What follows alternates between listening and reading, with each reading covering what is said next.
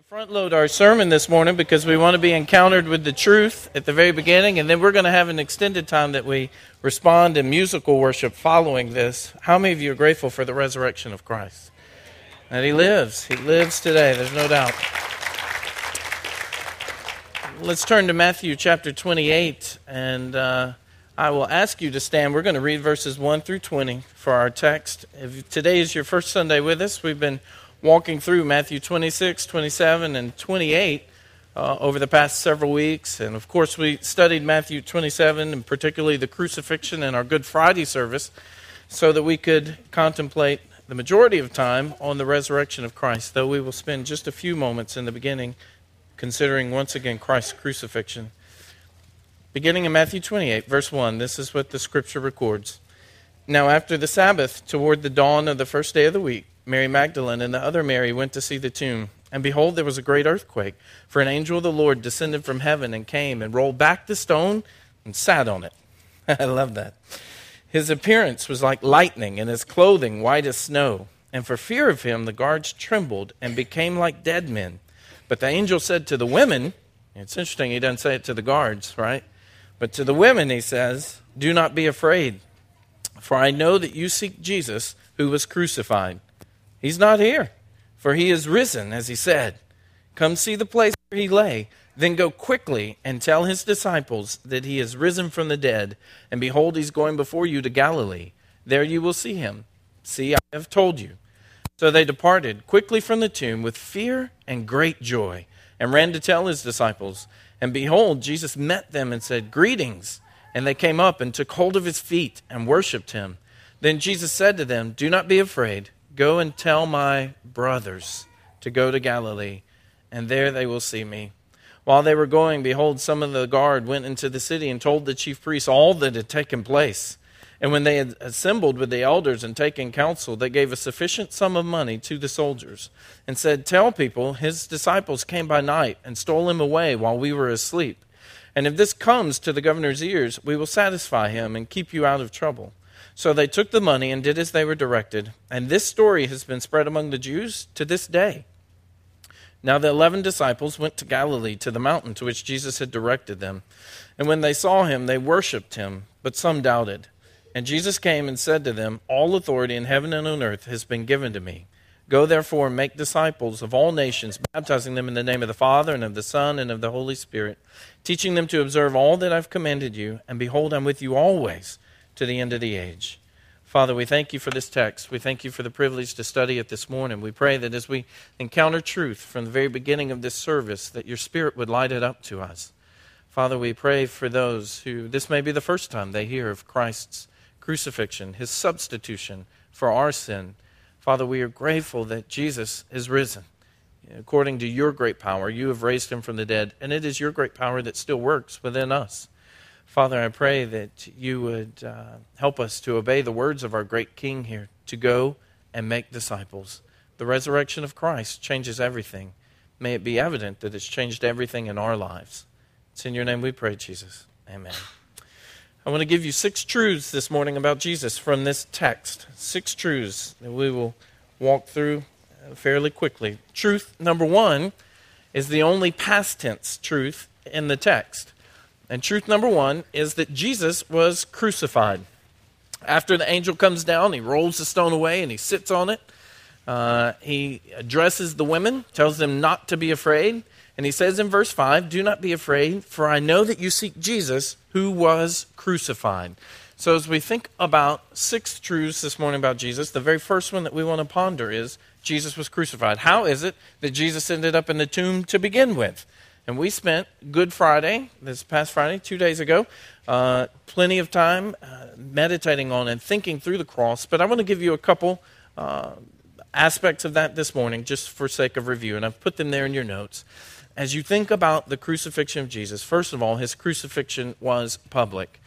What Jesus did was not hidden, it wasn't away so that only a few people saw it. It was very public. And as much as the disciples talked about it, no one refuted after that that Jesus was crucified. Everyone was on the same page that there was a man named Jesus and he was crucified outside of Jerusalem. No one was debating that.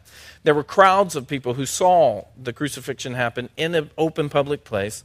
All the religious and secular leaders were involved, and secular historians of the earliest centuries treated the death of Jesus as a historical fact. Tacitus, the Roman historian who was born in AD 55, so if the crucifixion took place either in 30 or 33, this guy was born anywhere from 25 to 22 years later. And he was a Roman historian. He did not follow Christ, but he explained that Christians were these. They, Christ, whom they took from whom they took their name, had been put to death as a punishment during the reign of Tiberius at the hand of one of our procurators, Pontius Pilate. And a most mischievous superstition, thus checked for a moment, again broke out, not only in Judea, the first source of the evil, but even in Rome. And so he's saying that uh, there was Jesus, who was crucified under Pontius Pilate, and then what began to be told, not only in Judea, but even in Rome, Christ was risen. Christ was risen. We see that Christ's crucifixion was public. I want you to be reminded of that, that even secular folks will point to this. His crucifixion was painful. And uh, we spent some time on this Friday, but a short summary is this The suffering of death by crucifixion was intense, especially in hot climates. The swelling about the rough nails and the torn lacerated tendons and nerves caused excruciating agony. The arteries of the head and stomach were surcharged with blood, and a terrific throbbing headache ensued. The mind was confused and filled with anxiety and dread foreboding. The victim of crucifixion literally died a thousand deaths. So, without a doubt, crucifixion was a horrendous way to die, and this is the way that Jesus publicly died. He was his crucifixion was public, his crucifixion was painful. A third aspect, his crucifixion was planned. We've tried to say over and over and over, this was no accident. Jesus was not caught in the wrong place at the wrong time. His crucifixion was planned. Jesus told his disciples multiple times this was going to happen. As uh, we've read before in Matthew 17, Jesus said to them, The Son of Man is going to be delivered into the hands of men. They will kill him, and he will be raised on the third day. In Acts 4, when the apostles are praying, I've said it often to you, they said this Truly, in this city they were gathered together against your holy servant Jesus, whom you anointed, both Herod and Pontius Pilate, along with Gentiles and the peoples of Israel, to do whatever your hand and your purpose predestined to occur. So the death of Jesus is not a historical fluke or an accident or merely the effect of great injustice. It was a plan by God. It was God's plan. And the New Testament clearly tells us God so loved the world that he gave his son, friends. Romans 8:32 God who did not spare his own son but delivered him over for us all. Jesus was crucified by design, not accident. So Jesus' crucifixion was public, painful, planned, and here's the last one it was punishment for our sin. Jesus didn't die for his sin, he died for our sin. Galatians 1 4 says, Christ gave himself for our sins according to the will of our God and Father. 1 Corinthians 15 3, Christ died for our sins according to the Scriptures. And of course, as Isaiah says, 700 years before Jesus, he was wounded for our transgressions, he was bruised for our iniquities. Upon him was the chastisement that made us whole, and with his stripes we are healed. All we like sheep have gone astray. We have turned everyone to his own way, and the Lord has laid on him the iniquity of us all. We have spent ample time, particularly over the past two years, and particularly over the past several weeks, talking about the substitutionary atonement of Christ. Jesus is not dying his death, friends, he's dying our death. Jesus had done nothing to disobey God. We have done plenty. And God, in his eternal plan, says, I will exchange I will put your sin on my son, and I will give my son's righteousness to you, the sinner. This is a glorious, glorious truth and a glorious fact. Jesus was crucified. But, dear friends, Jesus didn't stay dead. The grave may have put its clutches on Jesus, but it was not strong enough to hold him. Truth number two is that Jesus is alive. We find in Matthew 28, our scripture that we've already read to you, that after the Sabbath, toward the dawn of the first day of the week, which would have been Sunday, the women are returning and they have spices that they want to take to properly uh, anoint his body for burial. Mary Magdalene the other Mary went to see the tomb. And behold, there was a great earthquake, for an angel of the Lord descended from heaven and came and rolled back the stone and sat on it. His appearance was like lightning, and his clothing white as snow. And for fear of him, the guards trembled and became like dead men. But the angel said to the women, Do not be afraid, for I know you seek Jesus, who was crucified. He's not here, for he is risen, as he said. Come see the place where he lay, then go quickly and tell his disciples, He has risen from the dead, and behold, he's going before you to Galilee. And the good news is, as much as Jesus foretold his crucifixion and death, he also foretold that he would rise from the grave. And there is no other religious leader who has ever risen from the dead. Mohammed is still dead today, friends. Confucius is still dead today. Jesus is alive to die never again. Jesus is the only one who's done this. When I was a senior in high school, I was uh, our home church was First Baptist Leesville, and and I got the Easter Sunday morning solo. Can you believe that? And uh, and in there is a song. Why do you seek the living among the dead? Christ the Messiah is risen, just as he said. You'll notice I'm telling it, and I'm not singing it this morning. Go tell the world all that you've seen today the tomb that is empty, the stone rolled away. Why do you seek the living among the dead? But you know, there are some people who really don't believe this. And some of you may be in this room today. You don't believe that Jesus has risen from the grave. There are other theories. I've listed them there in your uh, handout. Not only was Jesus crucified, Jesus is alive, but not everyone believes that. Some believe in the swoon theory. And the swoon theory proposes that Jesus did not die, but went into a coma or what's called a swoon. And from the severe pain and trauma and loss of blood, but as he was laid in the cool tomb, he would be revived. Now, the problem with that holding true is if Jesus is going to actually not have died on the cross, but just have passed out, he's still going to have to survive massive loss of blood from being on the cross. He's going to have to survive the scourging, the nail wounds, and the spear thrust. He would have then had to endure more than 40 hours without food or drink. He would have to manage to unwrap himself, single handedly roll the stone away from the inside of the tomb. But as we saw Friday night, the stone was sealed, he's going to have to somehow from the inside roll that away and walk out unchallenged by the guards, then convince his followers he'd actually been dead and miraculously raised. The swoon theory takes a lot of faith, friends. It does. Swoon theory isn't the only one. The no burial theory. What this proposes is that Jesus was never placed in the tomb, but in a mass grave for criminals. Uh, well, if that is true, then let's look back in the text in, in, Matthew 27, verse 62. Next day, that is after the day of preparation, the chief priests and Pharisees gathered before Pilate and said, Sir, we remember how that impostor said while he was still alive, After three days I will rise. Therefore, order the tomb to be made secure until the third day, lest his disciples go and steal him away and tell the people he'd risen from the dead. And the last fraud will be worse than the first. Pilate said to them, You have a guard of soldiers. Go, make it as secure as you can. So they went and made the tomb secure by sealing the stone and setting a guard. I'm pretty sure they're convinced the body of Jesus is in that tomb. If there was no burial, I'm pretty sure they would not have guarded this tomb specifically for this reason. Plus, with the resources that the priests are going to have, as well as the resources of Rome, if he was in a mass grave, he could have been dug up and found and presented. So, uh, no one ever retrieved his body to disprove the theory. Another theory is the hallucination theory, and this is one of my favorite ones. It proposes that everyone who claimed to have seen the risen Jesus simply experienced a hallucination induced by an ardent expectation of his resurrection. And I would say, first of all, one of the things that's wrong with this is uh, even his closest disciples were not ardently expecting his resurrection. Second of all, I find it amazing that uh, the passage that Kevin read from will tell you that at one point Jesus appeared to 500 people at the same time after his resurrection. I find it interesting that 500 people had the same hallucination at the same time in the same way. That's amazing. That's amazing. Uh, I would submit to you that all of these other theories take incredible faith. There's the telepathy theory. And this proposes that there's no physical resurrection, but that God sent divine telepathic messages to Christians that caused them to believe Jesus was alive. I guess Thomas, his got junked up on the way down because Thomas didn't believe it, right? Uh, also, uh, my biggest problem with this is it makes God, who is the author of truth, to be a deceiver. It makes God out to be a deceiver.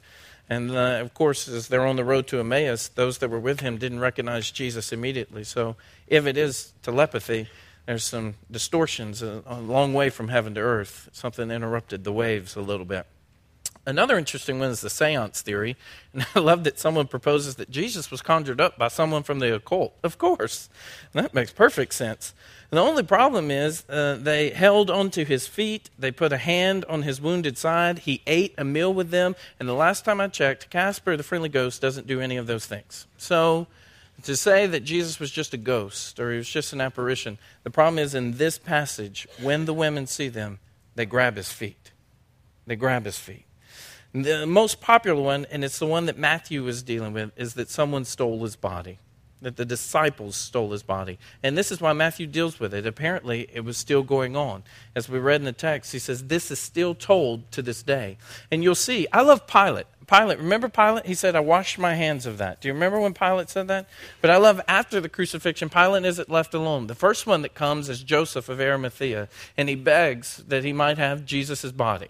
And I'm sure Pilate thought he was done with all of these things. It says that Pilate was actually surprised that Jesus was already dead because some of these crucifixions could drag on for hours. Mark writes and says that Pilate was actually surprised that he was already dead. Joseph comes and he begs. Well, Pilate says, Yes, you can have the body. And then Pilate goes on about his day. And then here come the Jewish leaders again, and they're bothering him, saying, Hey, here's what he said. This impostor said that uh, he would come back. What we want, and they don't say that Jesus is going to rise, they just say, We're worried the disciples will steal his body. I love that Pilate gets no rest after he washes his hands of it. He's continued to be bothered by this. I think it's partly on purpose. But they come and they want a detachment of soldiers. So what happens, though, is there is a real resurrection. Jesus really rises from the grave. The angel comes down. There's the earthquake. The angel sitting on top of the stone. The guards who see the angel pass out from fear, which I feel that most of us would do, which is also means that I don't think the angels look like the chubby, fat little cherubims that we sometimes see in the cartoons. Because if they would, who's going to fall out at that? You know, you'd be like, want a donut, dude? You know, no one's going to be afraid of this. I think angels look much more magnificent than we can grasp. And so these Roman soldiers fall out in fear. All right? And so they see the exchange that the angel has with these women, and the women are going to go. Well, what happens is the women go to tell the disciples, the soldiers then go to tell the chief priest. And that picks up in verse 11. And it says, While they were going, talking about the women, behold, some of the guard went into the city and told the chief priest all that had taken place. And when they had assembled with the elders and taken counsel, they gave a sufficient sum of money to the soldiers and said, Tell people his disciples came by night night and stole him away while we were asleep. Who makes up the lie about the stolen body? It's the religious crowd. It's the ones who have the most to protect and the most money to spend. And they are the ones who created this lie. And that's why Matthew is writing. Matthew is writing to a Jewish audience. And as Matthew writes, he says, You want to know who came up with this lie? It wasn't the disciples, it was the religious leadership that comes up with this lie and paid the soldiers to keep it quiet. They say in verse 14, if this comes to the governor's ears, we will satisfy him and keep you out of trouble. So they, the soldiers, took the money and did as they were directed. And this story has been spread among the Jews to this day. There are some problems that I don't think the Sanhedrin thought through when they made up this lie. The first problem is to suggest that the disciples stole the body was to show complete ignorance of these men's state of mind at the time. Do you remember when Jesus appears to the disciples? Where are they meeting? They're meeting in a room behind what? Locked doors. I don't think the disciples were going out anywhere at night. I think after Peter denies Christ, we see he goes out and weeps bitterly. To think that the disciples all of a sudden got together and said, Hey, let's steal the body, they do not have a clear grasp on what Jesus' disciples were really thinking. And if you'll notice, it wasn't the disciples that were at the tomb, it was the women. It was the women who were there. And men, we should, we should heed a lot of this. The women are faithful at the crucifixion, the women are at the burial, the women are at the very beginning of the resurrection story. And this is another reason why you can know that there's some truth in this, because women's testimony counted for squat in their day. And so the first ones that would testify, if they were trying to fabricate the story, they would not have made up that women were the first one to see the resurrected Jesus. But it's just one other point that points to the accuracy and the reality of this story in God's divine plan. It was the women who'd been so faithful, they were the first to see it. Another one is it's really interesting that uh, Roman soldiers would all fall asleep long enough for the disciples to have moved the stone, stolen the body, and not wake up at any point when the seal's being broken on that big old rock. It's really amazing. And what's even more amazing is Roman soldiers knew you don't fall asleep. For instance, there was one who was charged to guard these bodies that were on the crosses. And Romans typically didn't bring the bodies down from the cross, they let them decompose on the cross as a further sign of what rebellion costs you. The Jews, however, didn't like that. And of course, they let them take Jesus' body down from the cross. But one Roman soldier had been charged to watch some of these bodies that were still on the cross. Apparently, one came up missing. And it was such a trauma for him, that soldier took his own life.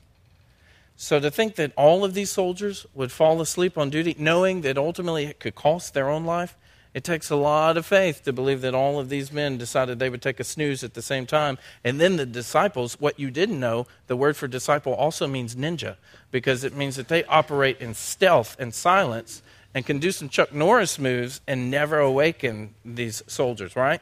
But here's my favorite one. If the soldiers were asleep, how did they know who stole the body? How did they know? The disciples left a note. Ha ha, suckers, right? Signed Ichthus, disciples, right? Is that, is that how they knew?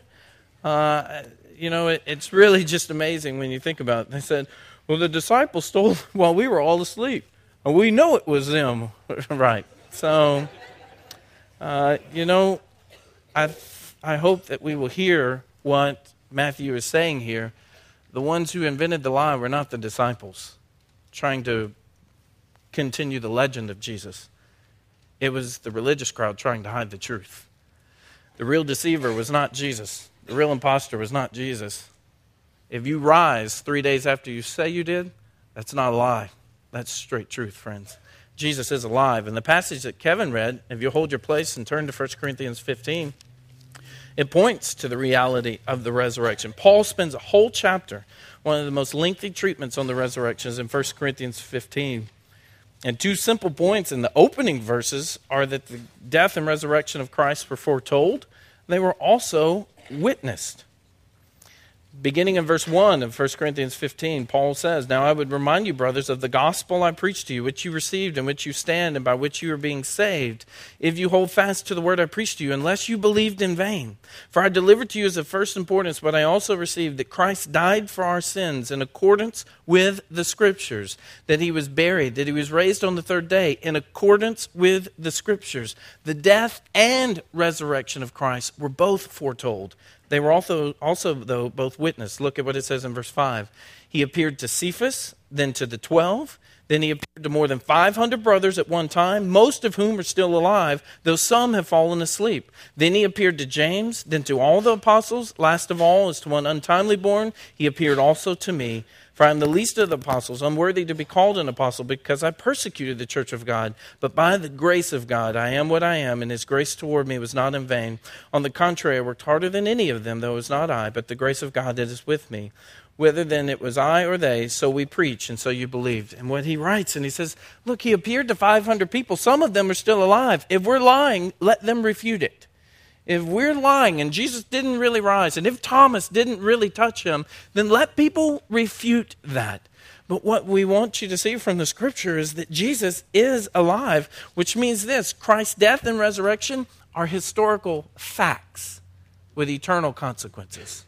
Whether you believe in the death and resurrection of Christ matters significantly and eternally. The question that I often think of how? How does Jesus rise from the dead? How is this possible? I've never seen anyone rise from the dead, but Peter and Paul both have the answer to how Jesus rises from the dead. Peter says in Acts 20 Acts chapter 2 verse 24, God raised him up, loosing the pangs of death, because it was not possible for him to be held by it. And Paul writes in Ephesians 1 according to the working of his great might that he worked in Christ when he raised him from the dead and seated him at his right hand in the heavenly places. He tells you very simply how is it that Christ was raised? The power of God. Friends, at this we should tremble. And then we should even be further blown away because Paul will write after that to say, Now to him who's able to do immeasurably more than all we ask or imagine, according to his great power that's at work within us. Friends, the power that raised Christ from the dead is also the power that's at work in the church. Why in the world does the church so often look so powerless? Why does it look so weak? For instance, some truths about Jesus. Jesus was crucified, but Jesus is alive. Jesus is alive. Truth number three that we learn from our passage in Matthew 28 is that Jesus is God. Jesus is God. This is extremely important. Verse 9 says, And behold, Jesus met them, the women, and said, Greetings. And they came up and took hold of his feet and worshiped him. You're going to find when he appears to the disciples and he's on the mount getting ready to uh, ascend. It says in 17, When they saw him, they worshiped him, but some doubted. You see twice that Jesus is worshiped. They, the women took hold of his feet and worship him, and then some of his followers, they worship him. Why is this important? It's important because how many of you remember Jesus' temptation? You remember Jesus being tempted? Who was it that tempted Jesus? It was Satan. And where did he tempt him? In the wilderness, right? And in the last temptation, uh, Satan says, If you'll bow down and worship me, I'll give you all the kingdoms of the world and their glory. Of course, Satan didn't have the power to give any of those things, but he says he did. And he says, All these I will give you if you fall down and worship me. Then Jesus said to him, Begone, Satan, for it is written. And then Jesus quotes the Old Testament You shall worship the Lord your God, and him only shall you serve. So Jesus himself quotes, and he says, You shall worship only God. Don't worship anyone else but God. What do we see in the resurrection of Christ twice in this same passage? What do they do to Jesus? They worship Jesus. What can we know about that, friends? Very clearly, what we can know Jesus is God. Jesus is not just another man, Jesus is not just a prophet. Jesus is the essence of God Himself. Now, I can't uh, go into the lengthy treatment of the doctrine of the Trinity. I leave that to Miss Charlotte Stevens and our children's teachers because they've been wrestling through that lately. But I can clearly see from this that Jesus is being worshiped because Jesus is God. In Revelation 5, Jesus is going to stand in the center of heaven, and the elders and the creatures that are there and the angels are all going to bow down and worship Jesus. Why? Because Jesus is God. And that's why later in Matthew 28, in the commissioning, he says, Baptize them in the name of the Father and of the Son and of the Holy Spirit. Here we have God in three persons, the Trinity. And so it's important that you grasp it is proper and right for us to worship Jesus Sunday after Sunday. Matter of fact, every worship service should be an exaltation of Christ because Jesus is God. He's not just a man. He's not just a prophet, he is God himself. Truth number three Jesus is God. Truth number four, and I'm most grateful uh, for this Jesus is merciful. Jesus is merciful. So the women have been told to go back, and they're running back with fear and great joy. And imagine what that was like, what they were feeling as they stepped into that tomb and saw that Jesus was gone. They see the soldiers laid out, they see this glorious angel, and Luke says there were actually two angels that were there. And I imagine their hearts were pumping, and as they're running, and then all of a sudden Jesus just shows up and he's like, What's up? Uh, that's the technical word behind greetings. He says, What's up? And they see him, they take hold of his feet. And then look at what Jesus says in verse 10 Do not be afraid. That's twice they've been told that. That should give us an indication. Plus, when you think about the Mount of Transfiguration, when we see Jesus in his glory, friends, when we see Jesus in his glory, uh, Peter and James and John got a sneak peek and they fell down on the mountain, right? And Peter's like, let's build a Motel 6, leave the light on, let's stay up here forever. Peter was always trying to get in the way of the plan of redemption. How many of you are grateful Peter didn't succeed in any of his efforts to stop it? Bless his heart. So he's there. Bless his heart. It means everything it means in the Hebrew. So he, he doesn't stop it, you know, but when they see him, they fall down dead. When Paul in Acts 9 is on his way to Damascus, the risen Christ appears. Paul is blinded by this incredible glory of Christ. When John encounters the risen Christ in Revelation, John worships this glorious picture here. So here, the women have to be told again, don't be afraid. But then look at this word. This is so beautiful. You see it? Go tell my what? What's the word there? Brothers. To go to like Galilee. You think he meant just to the other siblings that Mary and Joseph had? You think that's who he was talking about? Who is Jesus talking about when he says brothers here, church? Who's he talking about? The disciples. But not just the disciples, friends the betrayers. These were the ones that all sold him out. They all sold him out. They all forsook him. They all abandoned him. And Jesus says, Tell my brothers, I'll meet them in Galilee, just like I said I would. Is not this glorious for every one of us who've ever betrayed Christ? This is a merciful word for us. Not only in the sense that Jesus forgives, but Christ had just atoned for their betrayal. And he didn't forsake them. The bigger part is he calls them brothers. God's eternal plan, we find in Romans 8:29, it says those whom he foreknew he also predestined to be conformed to the image of son in order that he might be the firstborn among many brothers. Romans 8, 16, 17 says, The Spirit Himself bears witness with our spirit that we are children of God and children, then heirs, heirs of God and fellow heirs with Christ, provided we suffer with Him in order that we may also be glorified with Him. Here's the incredible thing about salvation. Not only does Jesus atone for our sins, we could have experienced justification to be made in right legal standing, and we could have experienced sanctification, being conformed to the image of Christ, and we could have experienced glorification, and none of that required that we experience adoption but God, in His incredible plan, says, I don't want you to just be my servants, I want you to be my sons. I don't want you to just be here with me. I want you to be my family. And God adopts us, the rebels. And he makes us heirs. And you know, when you bring someone in your family and you adopt them, they become equal heirs with your biological child. And heirs, what is it that heirs tend to get? Everything and we are made co heirs with Christ. Let that wash over you for a moment, friends. We have failed God miserably, but our big brother Jesus has gone to the cross to atone for all of that failure. And we get credit for his perfection. And not only do we get credit, and not only do we get our sins taken away, but we get all the blessings of being in the family of God. We get to be co heirs with Jesus, who gets everything, friends. This is a glorious gospel. Jesus is merciful. Truth number four. Truth number five Jesus is king. One of the most popular passages is the closing passage here in Matthew, and I think it should often be taken in conjunction with the resurrection. Of all the things that Matthew wants to share about post resurrection, he doesn't share a ton. He just shares one last captive moment that Christ shares with his disciples. And it is a moment that is reverberated and still reverberates through the generations of what we should be doing. He begins by showing us that Jesus is king, he shows us his power. It says in verse 16 Now the eleven disciples went to Galilee, to the mountain to which Jesus had directed them. And when they saw him, they worshipped him, but some doubted. And Jesus came and said to them, All authority in heaven and on earth has been given to me. Who do you think's in charge, friends? Yeah, this isn't a trick question. Jesus, all authority is his. The UN is not in control, friends. Gaddafi is not in control. The president is not in control. Your mama is not in control.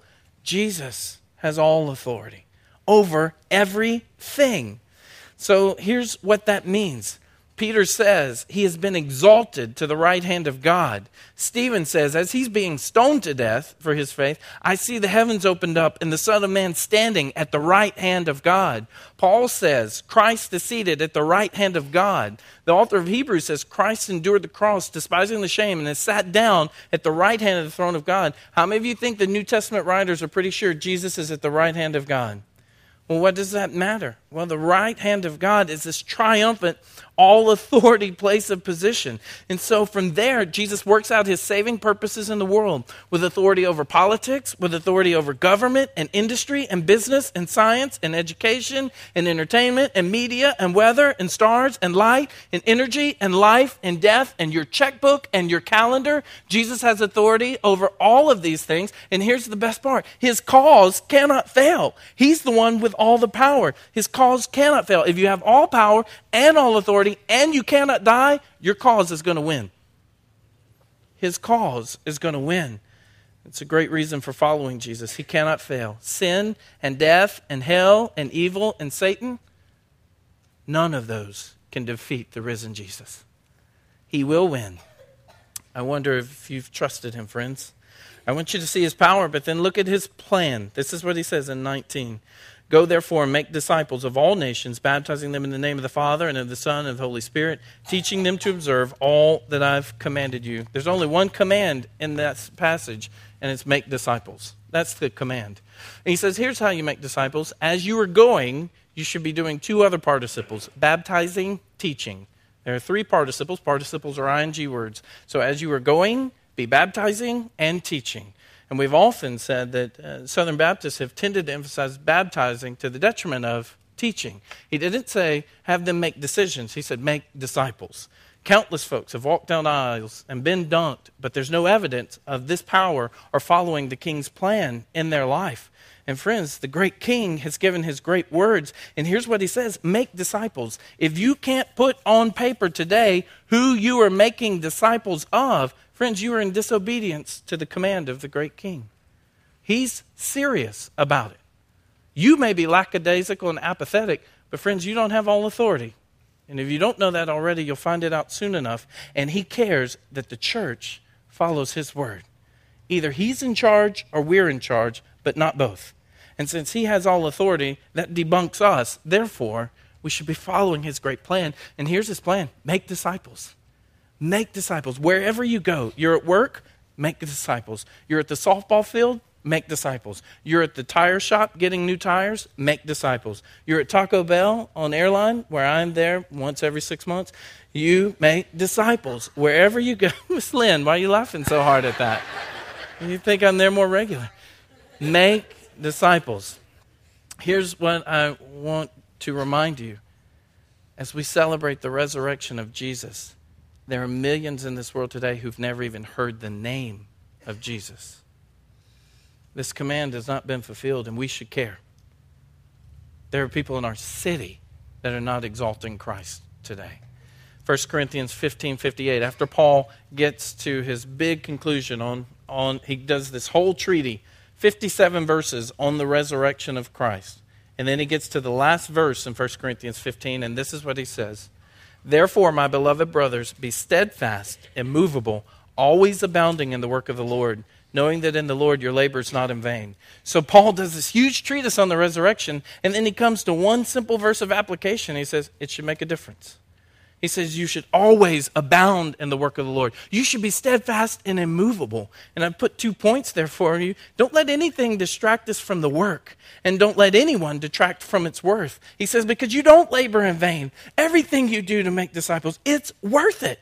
Every effort you make, every prayer you pray, every lesson you teach, every sacrifice, it's worth it. Why? Because He lives. The resurrection changes everything. The reality of the resurrection should affect every day of our lives. And so, just a couple questions in light of just these two points. He is king, and here's his plan that we make disciples. Is it clear Jesus is our king? Is it clear Jesus is our king, or does it look like we rule our own lives, friend? Which one can your coworkers look at and tell? Which one can your neighbors tell? Which one can your mom and dad tell? Are you king or is he king? Second of all, is it clear we're following his plan or is it clear we're following our plan? If we're following our plan, then we're going to look just like everyone else. If we're following his plan, we're going to be making disciples. And friends, it matters. Let me give you the last truth about Jesus then in this passage. Truth number six is that Jesus is present. Look at how this glorious passage closes, just with three little phrases. And behold, I'm with you always to the end of the age. Truth number six is that Jesus is present. The King's presence. And behold, I'm with you always to the end of the age.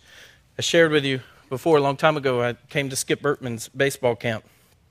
And uh, we stayed in Tiger Stadium and we were in fourth grade, myself and two of my friends from Leesville, and we wanted to call home. And this was back when they had things called payphones, and uh, they at that point had increased because they cost a quarter, you know. And we wanted to, to call our parents, but it was across on the same side as the PMAC, and so we were kind of scared going out. And so the three of us took our bats with us. And so a very wise and astute counselor stopped us in the hall because he saw three fourth graders with bats walking down the hall at night, and he said where are you guys going? And we said, Call home. he said, Why are you taking your bats? And we said, Well, we were a little afraid. You know, it's night, it's dark. And, uh, and so then he did the Allstate commercial with us. He clapped his hands. He said, You know, as Allstate says, you're in good hands. Only thing was, he'd been a little crazy during the week, so it didn't bring us much comfort, you know, that now we thought the bats maybe needed for him, you know, but He went with us, and I, I remember that. I love this picture. The one who has all power has promised he will always be with us. One time, Paul was abandoned by his friends. And here's what he tells Timothy He says, At my first defense, no one came to stand by me, but all deserted me. May it not be charged against them. Isn't that incredible? How is it that Paul can forgive the people who deserted him? It's because it's what Paul's Savior did as well. The gospel should flow out of us, friends. He says, May it not be charged against them. And then here's what he says in 2 Timothy 4:16. But the Lord stood by me and strengthened me, so that through me the message might be fully proclaimed and all the Gentiles might hear it. The author of Hebrews has said, Keep your life free from the love of money and be content with what you have, for he has said, I will never leave you nor forsake you. So, though all others abandon you, friends, Jesus never will. Jesus never will. We're going to transition to a time that we celebrate. I'm going to ask Stephanie and the crew to, to come, and we're going to stand in just a moment and sing to this risen Christ. But I want to share a conclusion that another pastor shared at the end of his Easter message. And here's what he said Easter is a great day for reaffirming our conviction that Jesus Christ is no mere man, no mere angel, no mere creature, but from everlasting to everlasting, he is God, through whom and for whom all things exist. Here's our Easter witness to the world. The risen Christ is your king and has absolute, unlimited authority over your life. If you do not bow and worship him and trust him and obey him, you commit high treason against Christ the King, who is God over all. Easter is God's open declaration that he lays claim on every person and tribe and tongue and nation. Easter has to do with power and authority. Easter is the claim of the risen Christ on every life that breathes. All authority on earth is mine. Your sex life is His to rule. Your business is His to rule. Your career is His to rule. Your home is His. Your children are His. Your vacation is His. Your body is His. He is God.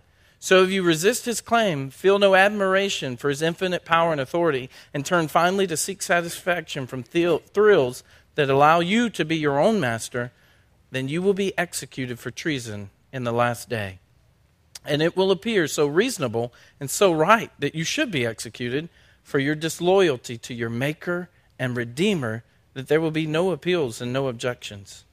Your life of indifference to the risen Christ and of half hearted attention now and then, perhaps on Easter, to a few of his commandments will appear on that day as supremely blameworthy and infinitely foolish, and you will remember this sermon and weep that you did not change. So let me add to that. Friends, the death and resurrection of Jesus changes everything. Has this change been wrought in you? Does the resurrection of Christ produce as much joy in us as it did in his original disciples? Does the resurrection of Christ make a difference in each day of our lives? Do we passionately worship Christ, our risen King? Paul wrote, and he says, Death is swallowed up in victory. O death, where is your victory? O death, where is your sting? The sting of death is sin, and the power of sin is the law. But thanks be to God who gives us the victory through our Lord Jesus Christ. Father, we thank you for your word. We thank you that Jesus is alive. We thank you that these closing verses we've read from Corinthians is that the victory is one that you give us. It's not one that we earn or obtain. It is given to us by Christ, our glorious big brother, who the grave could not hold Father, we are grateful for your incredible power and forgive us when we seem so um, ignorant to your power. Father, I pray that in this room, the reality of Christ's resurrection would grip hearts. I pray that we would have an urgency to our great King's command make disciples. I pray that his agenda would be our agenda. I pray for those that are in this room who've never fled to Christ, they've never yielded their life to Christ, may they see that Christ is their only hope. Christ died on the cross for all of our sin. And either He will pay the price or we will pay the price ourselves. Would you help those who are outside of Christ this morning to flee to Christ? Father, would you help those that are cold and apathetic have their hearts gripped by the fact that Jesus is God? Jesus is merciful. Jesus is King, and Jesus is with us. Father, may the joy of the resurrection grip our hearts. We serve no dead man. We serve an exalted and risen King who's King of kings and Lord of lords. So, in these next few moments, with our tongues, we want to declare that now. We want to praise this risen King. And we want to do so from hearts that overflow from the reality of it. Not cold religion. This isn't religion. This isn't because it's Easter Sunday. The death and resurrection of Christ means something to us every day. So may you be pleased as you empower our singing, and may it glorify you. It's in your name we pray. Amen. Why don't you stand with me?